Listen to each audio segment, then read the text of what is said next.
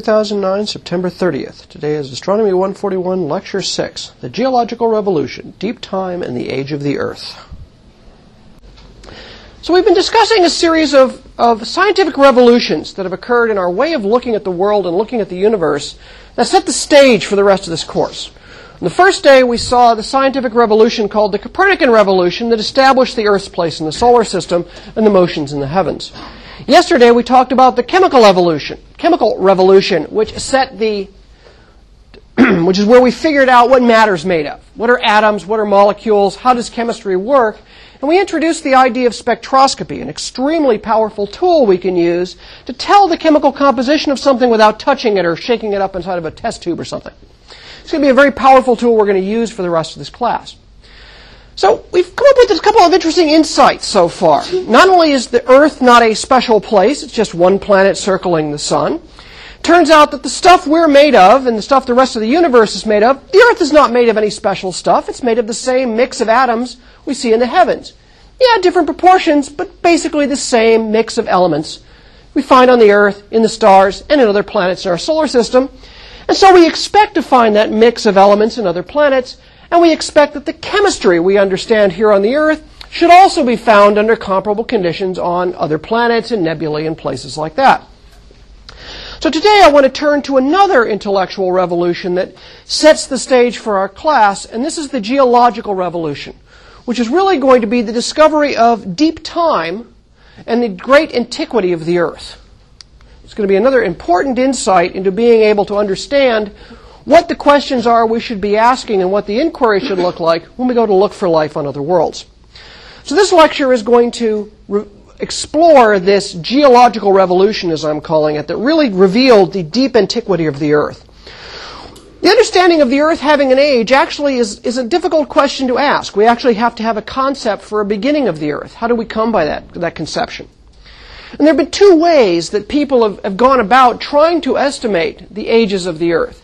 They've started from an historical point of view and tried to estimate historical ages, and then they turned around and said, well, are historically determined ages consistent with what we get for physical processes that have some time scale associated with them that would allow us to set an age for the Earth?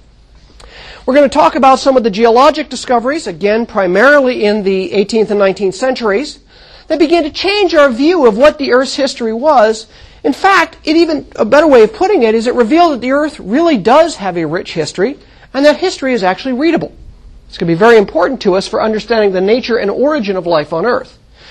Finally, just the last part I want to make is the last part of the class will be spent saying, what is the age of the Earth physically? What is the number we're going to use as the touchstone for understanding the Earth's history and the history of life on the Earth? The answer can be stated as, the Earth is 4.54 plus or minus 0.05 billion years. We actually do know the Earth's age to within about 50 million years. It's 1% precision. And the way we measure this, and we'll discuss how that is by a process called radiometric age dating. And it's not just of a single rock. It's a series of different techniques which give consistent results. And we can bracket those results for the oldest Earth rocks, for meteorites, and for moon rocks to come up with a self-consistent picture of what the age of the Earth should be. We don't know it to any higher precision, and why will become clear as we go through the rest of this class. So today we want to understand, how old is the Earth? We want to ask that question. Well, first of all, in order to answer the question, what is the age of the Earth, that question has to make sense to us. We have to have a conception of a beginning. For example, what if I didn't want to know the age of the Earth? What if I wanted to know how old any one of you are? Well, there's a couple of fairly straightforward ways I could do it. I could walk up to you and demand your driver's license. Some of you carry one, and it's actually a real one. It actually gives your proper birthday. I'm hoping that chuckle doesn't mean that some of you don't have real license plates. The other way I could do it is say, well, you know, I've been around for a little bit of while. I kind of know what human development is like, and so I can look out at this room and say, yeah, my God, you're all so young. Okay, you're probably in your 20s. I can know something about the culture we live in. Well, people usually go to college between the age of 18 and 22, so that kind of brackets the age of a typical person here. Of course, in past years, I've had one of the over 60 program students in the front row. That is obviously an exception to that rule. I could ask you questions that might pin it down, like who was the first president you voted for? That might pin you down what your age is within the cultural history of, say, the United States. There's lots of different ways we could do this. But in order to do that, you see, I've taken a couple of different things that I know are related to age. Human development time, typical times for life events within our culture in the 21st century. When do you vote? Knowing that some of you might carry age markers on you issued by the federal government or a state government or somebody, things like that. But we can step back one step further and say, well, what if I want to know the age of a building, not a person? It gets a little harder. I'd have to know something about the history of the architecture on this campus. What if I wanted to know the age of Columbus? I'd have to know something about the history of the United States and settlement patterns. But what if I want to know the history of the age of something that's physical, like the Earth? How do I answer that question? Well, the first step is knowing to ask the question. There's two ways that people have conceived of time through history. The first of these is to conceive of time as cyclic. Cyclic time says that the Earth has no beginning or no end. All we experience are repeated cycles of life, death, and either rebirth or at least renewal, if you don't want to buy into the whole reincarnation thing. And different traditions saw this as a way of viewing the way in which the history of the Earth plays out. So if the Earth is cyclic, then the age is, well, what age are you talking about? The age since the beginning of the last cycle? Or how many cycles went on before that, and do we have knowledge of those? In fact, it may stretch into infinity. Maybe the age of the Earth is purely a relative idea, and there's no absolute answer. So if you conceive of cyclic time, it might actually be very hard for you to even pose the question, what is the age of the Earth? The other way we've conceived of time is what we'll call, for lack of a better word, linear time. Time runs simply in one direction like an arrow flies through the sky. The Earth has a definite past beginning and will have a definite future end, or not, as the case may be, but there's a definite beginning.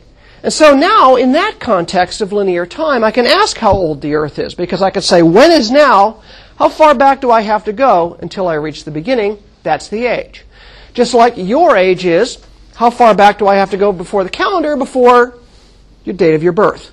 There's a definite beginning in a human life and a definite ending somewhere. We don't know where it is, but we can usually pinpoint for most people the beginning. The same is true of the Earth, but you first have to know you can ask the question. And this is not an obvious thing. Okay, on human timescales, time does in fact appear to be cyclical. Right? We have the cycle of day and night. We have the cycle of the months, which are marked out by the moon phases. We have the cycle of the year, which is marked out by the run of the seasons. Okay, so winter's arrived a little early today, but in fact, we know roughly where we are within the cycle of seasons. On human scales, there are also cycles of generational cycles. When are your parents born? When were your grandparents born? There always seems to be this whole cycle of birth and death and the renewal as new generations come along and go through that cycle themselves. And so it's natural to think of cycles being the way to describe time. And a number of traditions have done this. Good examples are Hinduism and Buddhism. Hinduism and Buddhist traditions pose its cyclical time. For example, the whole question of the age of the Earth, the Buddha was actually said to have remarked that that is not a question conducive to enlightenment. It was sort of his nice way of saying, that's a stupid question, it doesn't have any meaningful answer, because he conceived of time as simply a series of cycles that one could break out of by achieving enlightenment. And asking how old the Earth was not a good way to go about doing that. The Greeks, or at least Plato, certainly envisioned cyclical time as well. They saw cyclical time on a very long cycle, about 72,000 years, a 36,000-year golden age followed by a 36,000-year age of chaos and disorder. Now, we don't know if Plato really believed this for sure, and we certainly don't know how the heck he came up with these numbers. My guess, and that of a lot of scholars, is that in fact it's just a metaphor, and he was trying to argue that, well, guess which age we're in, and he was making a social commentary, not actually a scientific comment about the actual cycle of time. But again, if you have a cyclic idea of time, asking the age of the Earth is, well, not a question conducive to enlightenment. Linear time, on the other hand, is different. Linear time poses a definite beginning in the past and an eventual ending sometime out in the future. We hope the distant future. A good example of a traditional way of thinking that poses linear time is actually Judaism. Since we're dealing with sort of Hinduism and Buddhism, let's continue along the religious traditions. Judaism actually provides an idea of linear time. They posited that in the past there was a past moment of divine creation of the earth, described in the book of Genesis, the first book of the Torah, and a promised end of times depending upon which particular tradition you happen to be in. This tradition, this way of viewing time linearly was picked up by the two great religions that sprang out of the Judaic tradition, namely Christianity and Islam. This actually colors the way you view history. You view history within these traditions as a fulfillment, not in terms of growth or development, right? There was a past point of creation, there was a past fall from grace, and everything else in the world is kind of just the playing out and aging of the whole thing. So it gives a way of measuring time if you buy into the whole basic picture. You can say, well, there's a past beginning, there's been a general progression of history from that beginning, so all I have to do is follow that history backwards until I finally get my way to the beginning, and that's the age of the earth. And that's the basis for some real interesting and early estimates of the age of the earth. So we have cyclic time, for which the question virtually has no meaning, and linear time, which not only gives the question meaning, but within various traditions, because of the idea of history being wrapped up in this, suggests a way that one might go about answering the question. Well, there were lots of people who tried this, but really probably the most enduring of the efforts to come up with an historical age of the earth within the Christian tradition comes from Bishop James Usher, who lived in the late 16th and early 17th century. He was the Protestant Archbishop of Armagh, Ireland. He was a classical and biblical scholar of tremendous integrity and tremendous skill. What Usher did was attempting, within the intellectual context of his time, was to produce a critical chronology of all of human history. And since all of human history was conceived within the Christian tradition of the time, especially the Protestant variation on that theme, this human history would include the date of the creation of the world, creation with a big C here in this context. Now, Usher is often given a kind of a bum rap because he came up with the date for the creation very precisely. He was published posthumously in his Annales Mundi, the Annals of the World, that the creation of the earth occurred on Sunday, the 23rd of October, 4004 BC. Now, this is a kind of a random, like how can you possibly compute it to that precision? There's an interesting bit of astronomy sneaking in there. This is the first Sunday after the autumn equinox of the year 4004 BC on the Julian calendar, which is the calendar prevalent in this particular time. Protestant England and Ireland not having adopted the Catholic or Gregorian calendar, which we use today. Now, two things that give Usher a bum rap. First of all, is there's a fellow by the name of Sir John Lightfoot who came along after Usher who added at 9 o'clock in the morning to this, which made it even more absurdly precise than you could imagine. So people kind of make fun of Usher unfairly for John Lightfoot's addition to this. This date, by the way, is what made its way eventually into the King James Bible and the Book of Common Prayer. So it's why it's the most enduring and familiar of all the various dates. Lots of other people did similar calculations. He's also falsely accused of basically just simply counting the begets and the begats backwards in the Book of Genesis. He did a lot more than that. James Usher was a tremendous scholar. He actually was attempting to start establishing standards for how do you piece together human history from human records? How do you recognize some records as primary and secondary? How do you piece together differing chronologies from differing people? How do you reconcile them and do so very critically? This is the best scholarship of the age. It's not exactly what we would consider to be sound scholarship in the 21st century, but for the late 16th and early 17th, it was rock solid. Usher did a really good job, but he was working under a very specific assumption. And that assumption was the same that everybody who worked on these ages did. They assumed that historical ages were assuming that human history and physical history of the earth are one and the same. That if you read off human history, you are by definition reading off the physical history of the earth, because they equated the creation of humanity and the start of history with the start and creation of the earth. And this is very natural. In the context of the 17th and 18th century, and 16th, 17th, and 18th centuries, this is the prevailing cultural and religious thinking of the day. But there's one couple questions which come to mind. The first of these is, many different people approach this problem in many different ways. Not just Usher. Newton did it. Kepler did it. A number of astronomers, in fact, attempted to date the age of the creation following historical texts. They all seem to converge on an answer about 6,000 years ago, about 4000 BC, give or take a few depending on their calculation methods. Why do they always get the same method? The answer is subtle. They're using human written records to trace back history. History did not emerge until in the Near East until the 4th millennium BC. So if you're going to rely on written records, the written record will literally, the documentation literally runs out around 3000 BC or so, 3500 BC, middle of 4th century. Cuneiform tablets like this one shown here on the right. Early versions of clearly identifiable symbolic phonetic writing. Now, human history is not just written, there are also oral traditions, which are often recorded. After all, what you find written down is not necessarily the word of the day, but might be recounting legends or myths or stories, which we know from human experience, oral traditions roughly have a half-life, if you will, of about 500 to 1,000 years. Beyond that, if you will, history becomes myth, myth becomes legend, to quote a familiar film to some of you. So this is why we get 6000 BC. They're following written records back. Eventually they reach the end of written records. So what have they really measured? They've measured the history of written, recorded history of humanity. That's where 6,000 years comes from. Now the second question that comes to mind is this central assumption correct? Can I equate human history with physical history? They took it as a matter of faith. But we can ask a different question. We can turn the question around. Let's say I decide I want an independent check on my historical ages. Then what I should do is go out and look for physical ways to measure the age of the Earth that do not make any reference to human history at all. If human history and physical history are one and the same, those two dates will agree to within our measurement precision. I will have two independent ways of reaching the same answer, if they are correct. So a different way of asking the question is, do you get the same answers for the age of the Earth if you consider physical ages, physical processes, separate from human history? And that's what we mean by physical age. I'm not going to make reference to people at all. I'm going to see if I get the same answer if I don't need to make that assumption, if I relax the assumption. And that's the sort of test that would give you confidence that a historical age is in fact correct.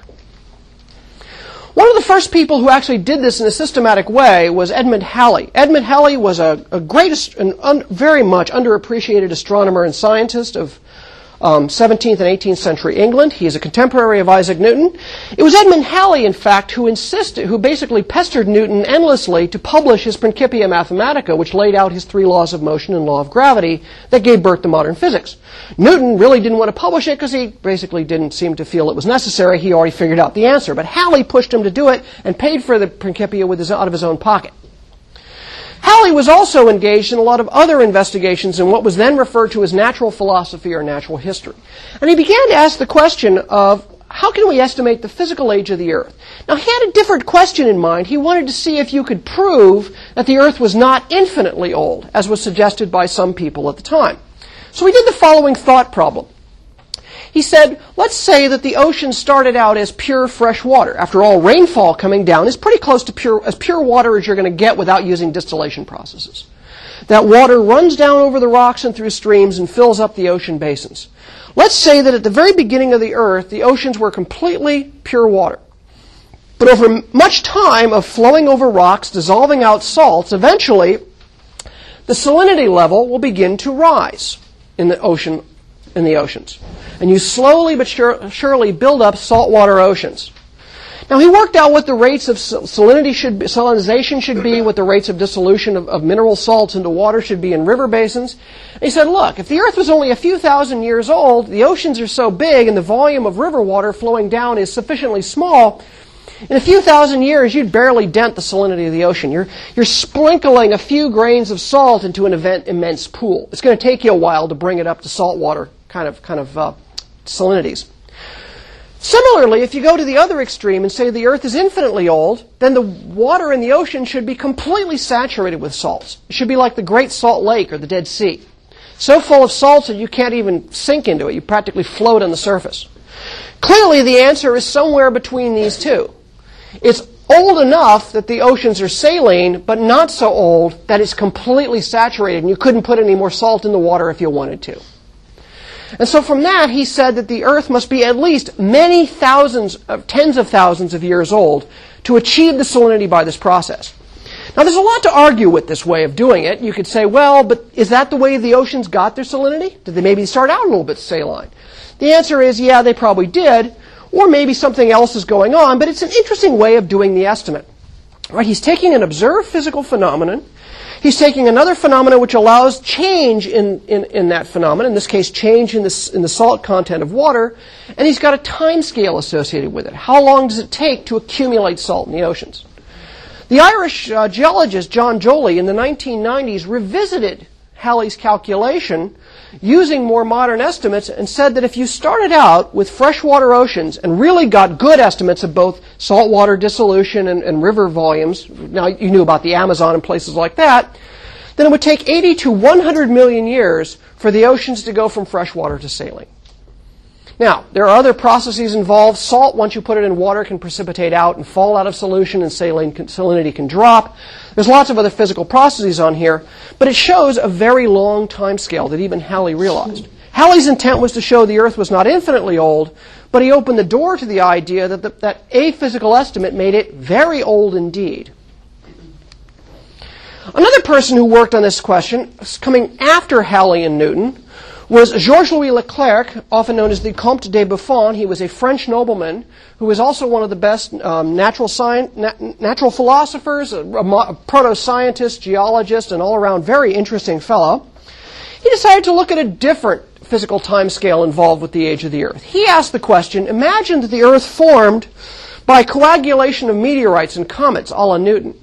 Then initially, the Earth should be in a molten state, and the Earth is made most of silicates and iron. So how long would it take you to get from an initially molten state to the kind of cool ground we have now? So he did this not by simply thought experiments, but he did experiments with iron spheres. He took an iron sphere, heated it up in a forge, and then would watch how long it took iron spheres heated to a certain temperature just below the melting point, just to the point where they were starting to get a little mushy but didn't fall apart into liquid. How long does it take to cool so you could touch them? His own hands were somewhat thorny from all of his work in metallurgy, so there's a comment about how the fact that various young women who were visitors to his estate were actually, he preferred them for the temperature test because their hands were so delicate. He was a Frenchman all the way around. He then took these iron spheres and, knowing something about the way things cool off, scaled up to the size of the Earth and said, how long would an iron sphere the size of the Earth take to cool off from just a molten state down to the temperature we see today? And his various estimates got him to an age of about 75,000 years. So the Earth had to be at least 75,000 years old if its initial state was molten. Now, it turns out that Buffon did a pretty good job, but he missed an awful lot of the problem. And Lord Kelvin, the same William Thomson who gave us the Kelvin temperature scale, revisited this question in the 1890s and said that if you actually went into a molten state, the Earth is not pure iron, it's silicate rocks, there's internal sources of heat, you got to play the game a little bit. And he revised an estimate between 20 and 400 million years. So when you really do the calculation right, I mean, we're going to spot Buffon for having a good idea, but you know, give him a break. He's in the 18th century. He doesn't, Lord Kelvin had almost 200 years of physics on him at this point. He got, again, a very long time. So even by the end of the middle of the 18th, starting into the 19th century, it became fairly clear that physical estimates of the age of the Earth were all giving very, very much larger numbers than human history. So much larger that people were getting very uncomfortable with it. In fact, Buffon, living in Catholic France, was accused of impiety for having estimated an age of the Earth greater than 6,000 years. So sometimes ideas have to wait for their time to come. There are other forces at work here which were starting to investigate the fact that the Earth actually had a history. We don't usually think of the Earth as having a history. It's got a past, it kind of decays and erodes to the present. And so the vision was that the Earth was sort of made, and then it's kind of just been going to hell and running down ever. It's getting kind of run down ever since because there's not any new Earth being made. It all kind of erodes into the oceans get saline. People began to realize that maybe that wasn't true. The first of the people who really began to start this idea that the Earth has not only a history, but a very complex history with very active forces at work was James Hutton. James Hutton was one of the fathers of modern geology, living in the 18th century, described repeated cycles of uplift and erosion appearing in the geological history of the land. And he described this in a marvelous book in 1795 called The Theory of the Earth. He introduced into geology the concept of repair, the fact that terrain can in fact be repaved. Volcanism makes new land, if you will. Sediments lay down new soil. The previous idea was just that you simply started out as you were and kind of eroded down from there. He concluded from these studies of this process of erosion, uplift, and repair of the land, this continual cycling of Earth's history, that the Earth must be at least many millions of years old for this to have played out to give us the observed geological landforms that we see. But he also, in addition to stating that one could see that the Earth had a deep history, made a second assertion which was to cause a little bit of trouble. He said that these cycles of decay and repair would have the effect of erasing much of that history, so that you might not be able to learn the true age of the Earth because much of that history would have been erased by constant rebuilding. Just like if you came here to Ohio State and you look at all the buildings around here, you might see some buildings being torn down, some new buildings being built up, and some like this one, which richly deserve to be torn down but are old and here. You would miss the fact that there may have been 2 or 3 generations of buildings on this site that in the process of building new buildings have been eradicated from the history. So your snapshot here and now is incomplete. That turns out to be an extreme view. It turns out that a lot of that history is in fact still preserved because complete destruction does not occur over the entire planet. You have to be somewhat careful in this. Now here's how Hutton put it together. Here was the key insight. Hutton was from Scotland, and up near Jedburgh, Scotland, he noticed that, first of all, most of England is made up of marine sediments, layers of clays and limestone and things like that laid down layer after layer, year after year, century after century. If these sediments were simply being laid down constantly from the beginning to the end, I would expect that digging into the Earth would be like digging into a gigantic layer cake. I would just keep hitting layer after layer. But in a road cut outside Jedburgh, what he found was you got down a certain distance and all of a sudden you saw sedimentary layers which were tilted on their side. In fact, they were downright vertical. This is a picture from Hutton's Theory of the Earth here in 1795 and the actual picture of that very same area that he was thinking of. This sudden change in the ordering, with a little bit of junk in between, is called a Hutton unconformity. And it turns out these things are all over the place. Here's another one out near Sicker Point in Scotland. We see older rock on the top, endless erosion by ocean waves has removed the surrounding stuff, and you see the layers of ancient sediment here on top, but they're built on top of a lower piece of sediment that was upthrust and jumbled. And then new sediments began to be layered down on top of that. Here were the cycles of sedimentation, uplift and destruction, and then new layers coming on top, and then other layers coming up from below those, and so on and so forth through history. This cycle of uplift, sedimentation, erosion, uplift, sedimentation, erosion. A colleague of his, a man by the name of James Playfair, visited this particular point, Sicker Point, with Hutton at one point, and noticed that when he began to realize that what he was seeing was the ancient history of the Earth was very much older, he was very discomforted by this because he felt he was standing looking into a deep abyss of time. People were beginning to now read the history of the land and seeing that the land was telling us the Earth was very, very old, at least millions of years old. Following up on Hutton was the other major figure in the development of modern geology, Charles Lyell. He introduced really the procedure of quantitative stratigraphy into measuring the Earth's history. Strata of different rocks moving vertically into the ground, separating the various geological ages which are separated by these periods of sedimentation and uplift that were seen by Hutton. But he said, in fact, that Hutton was wrong. The geological record is not erased. In fact, the traces of that record are still there. You just have to be careful about how you read them. And he noticed there were changes in the fossil in different layers. Different layers would have certain kinds of shells. Other marine sediments would have different marine life forming those sedimentary layers. And if you went to different places in the world, you could recognize which layer corresponded to a similar layer elsewhere in the world by which fossils appeared in them. And so old rocks, you know, an old rock looks like a young rock. But the fact that you've got life, which shows tremendous variation with time. There are species in the past that do not exist in the present and vice versa. So you can use the presence of the fossils in the rock to help you get an idea of which one came before the other. This is a very interesting idea. No one really understood how that worked, but that was pretty much what Lyell's point was. He wrote a book called Principles of Geology, which went through about 15, 20 editions. It was extremely influential, and it was a copy of Lyell's Principles of Geology that was taken on board the HMS Beagle by a young scientist by the name of Charles Darwin when he began his journey around the world in the 1800s. And it was in those long sea voyages that Darwin read this and started realizing that the Earth had a deep history, and that got him to thinking about the whole question of how you read the history of the Earth, and his interest was in the history of animal life upon the Earth. So it was immensely influential. Well, how do we actually measure the age of a rock? I mean, you can play the game with fossils, but what if there aren't any fossils around? What if the rock is volcanic rock, which is basically going to destroy any fossils that might be in the area when those layers are laid down? That only works for sediments. How do we measure the age of any rock? We're going to jump ahead and skip a whole bunch of history right into the 20th century, in fact, the 21st century. What we need is a clock. We need a reliable clock. Fossil record's pretty good, but it's really hard to interpret and hard to interpret precisely. You can get the relative age. Yeah, that place is older than that, and you might have some idea of how much older, but you'd like an independent check on that. Well, the way we can do that, we saw yesterday towards the end of the lecture on matter. Not all atoms are stable. Some of the atoms have too many or too few neutrons in their nucleus, and those isotopes of those elements are radioactively unstable.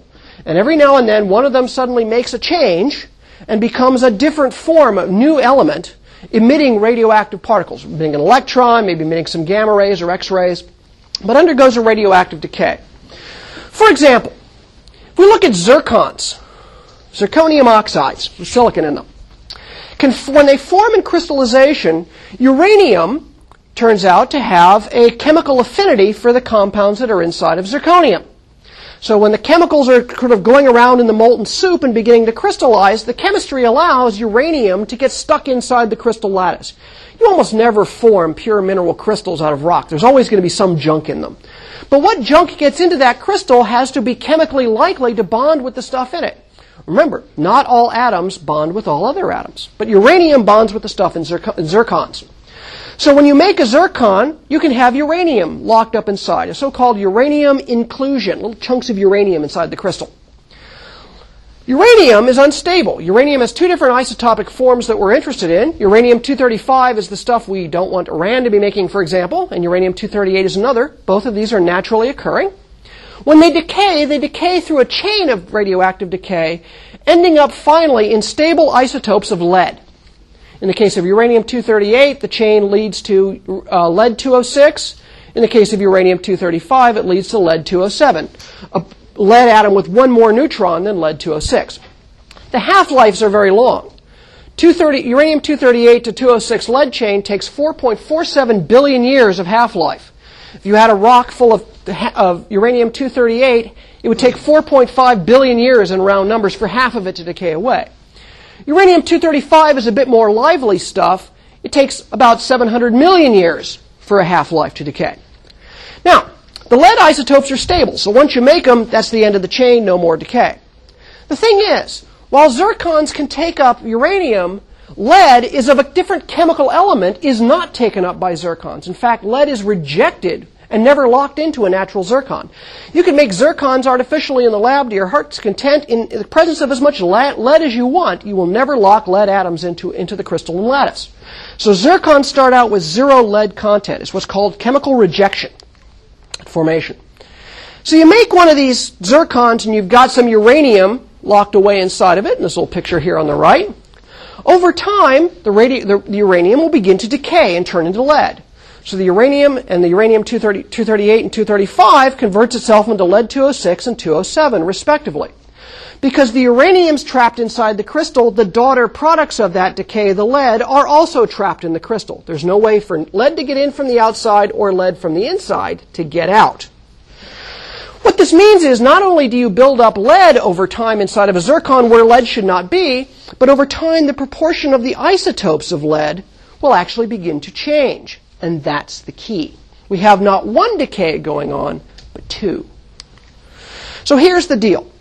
Let's say you start out with 100 atoms of uranium-235 inside of the crystal, and you let them decay. As uranium decays, it turns into lead-207. Five half-lives later, Your 100 atoms of uranium-235 are now down to 3 atoms of uranium-235, and the other 97 atoms have got to the end of their chain of lead-207. So it doesn't take very long, 5 half-lives away, you suddenly change almost all of your uranium into lead. The 238 to 206 uranium to 230 to 206 lead channel works at a different rate. So you start out 4.5 billion years ago with a crystal containing uranium, and here's your clock. And I've drawn those little hourglasses to sort of make the point. You start the clock, there's no lead because lead is excluded, but uranium is included. Now you go today, 4.5 billion years later, half of your uranium-238's gone because that's one half-life of uranium-238, but only 1.2% of the uranium-235 is left because that's about 6.5 half-lives. So you've doubled and redoubled and redoubled 6 times. You doubled down 6 times on the half-life. So you have a little bit of lead-206 and a whole bunch of lead-207. So the hourglasses drain at different rates. By tracking these two rates and measuring the proportion of lead isotopes trapped inside the zircon, you take the zircon, smash it up, and blow the results into a mass spectrometer and count the lead atoms, literally counting single lead atoms. I can read the age of that zircon off immediately.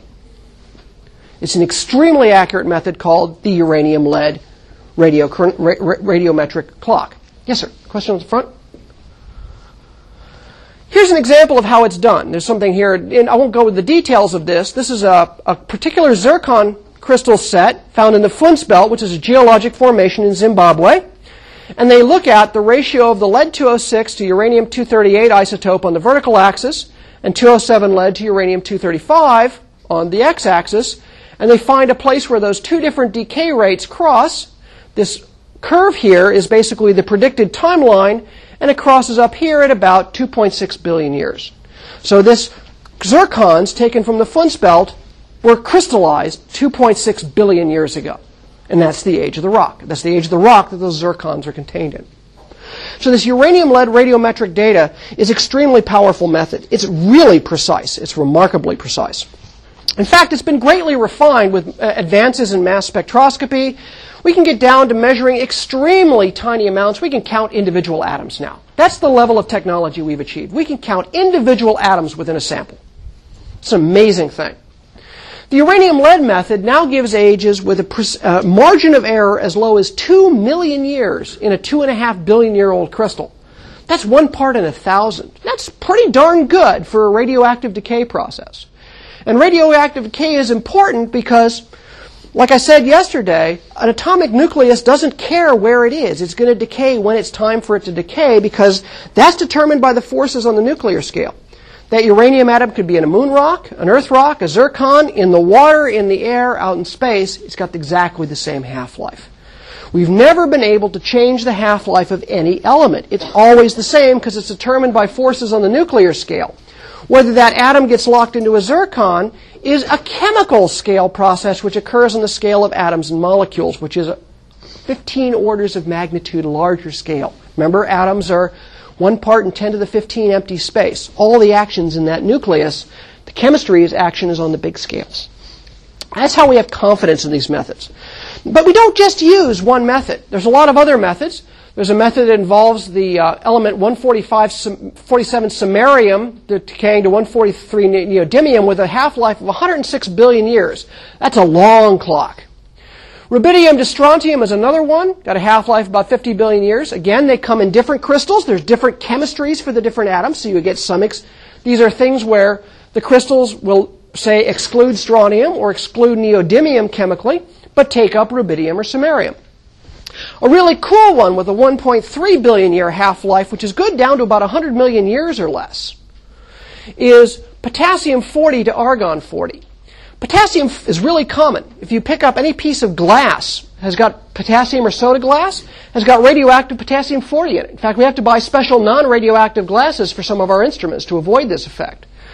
It turns into argon. Argon is a noble gas. It doesn't react chemically with anything. So there's no way for argon to get into a crystal.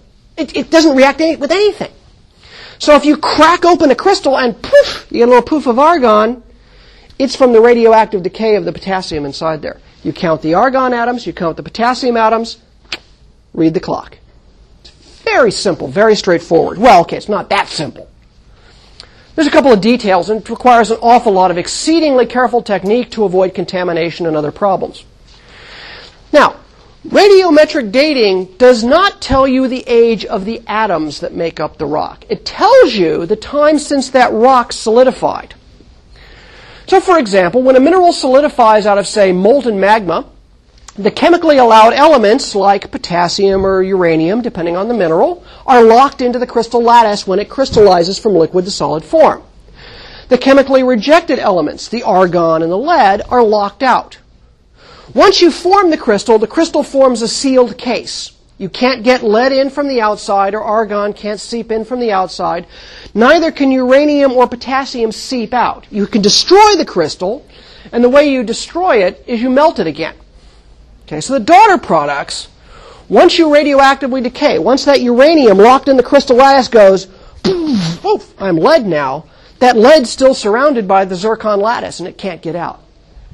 But if I have a volcano go off or some volcanic event that melts the rock, then I release all those atoms, I release all those included elements, and I reset the clock, because when the crystal reforms, it rejects the lead, grabs the uranium, and I get a fresh zircon.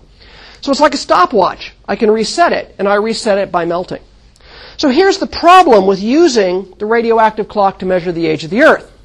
It only measures the age of that rock since that rock formed. So the challenge becomes, to find the oldest age of the Earth, I got to find the oldest rock. Just like if I wanted to know the age of the OSU campus by looking at buildings, I got to go find the oldest building. Eventually, I'm going to reach a point where I no longer find an older building, and I've at least understood, well, if not the age of the OSU campus, maybe the age of the last major round of construction where everything was torn down. So you can see how kind of it works that way. I've got to find the oldest rock, but the problem is the Earth is very geologically active. Most of the Earth's crust is about 100 million years old or less. For example, in the Front Range of the Rockies were created about 60 million years ago. The rocks around this area are pretty young. Again, 100 million years is the average age.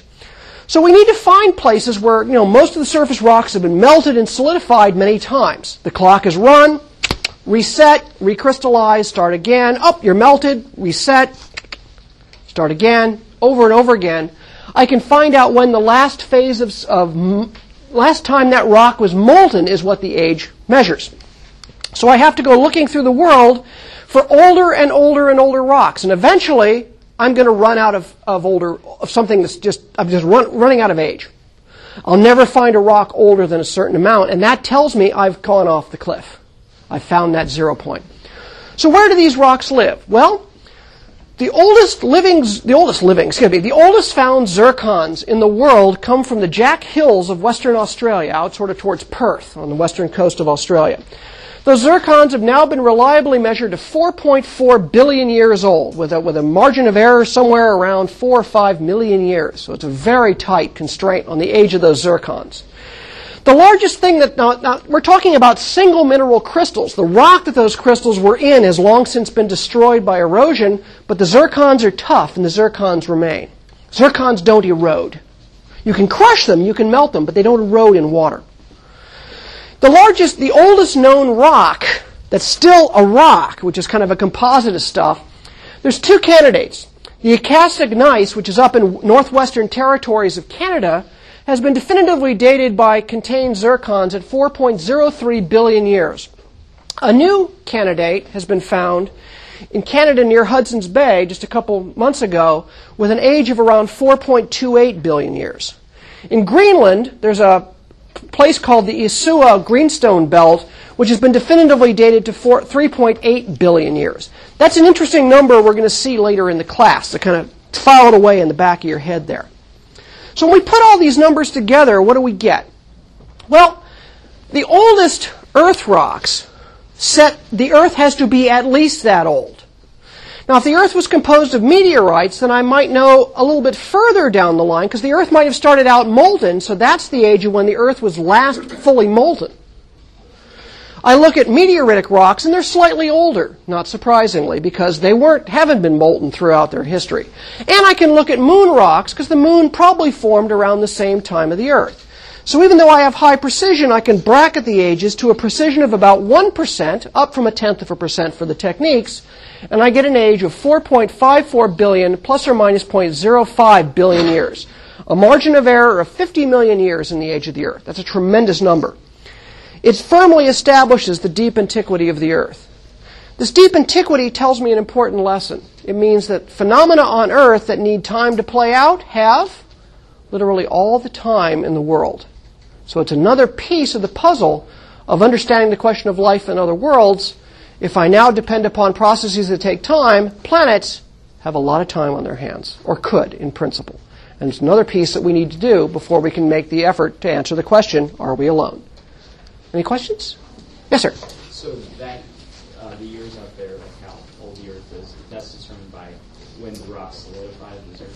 That's an estimate based on a combination of when the Earth was last molten and what the oldest meteorites are. It's somewhere in this bracket was when the Earth formed. And it is a margin of error of about 100 million years is what we thought is the formation period. Yes, sir. In the back. So you're saying the rocks in the moon, rocks in the Earth, roughly, in the oldest terrains are of comparable age to within the uncertainties. Yes, sir? Are those like rocks on the surface, or were those like core samples that go down again? On the moon, it was primarily surface rock, and core samples didn't go down very deep. On the Earth, it's again mostly surface rocks or deep mines. Good questions. All right, we'll see you all tomorrow.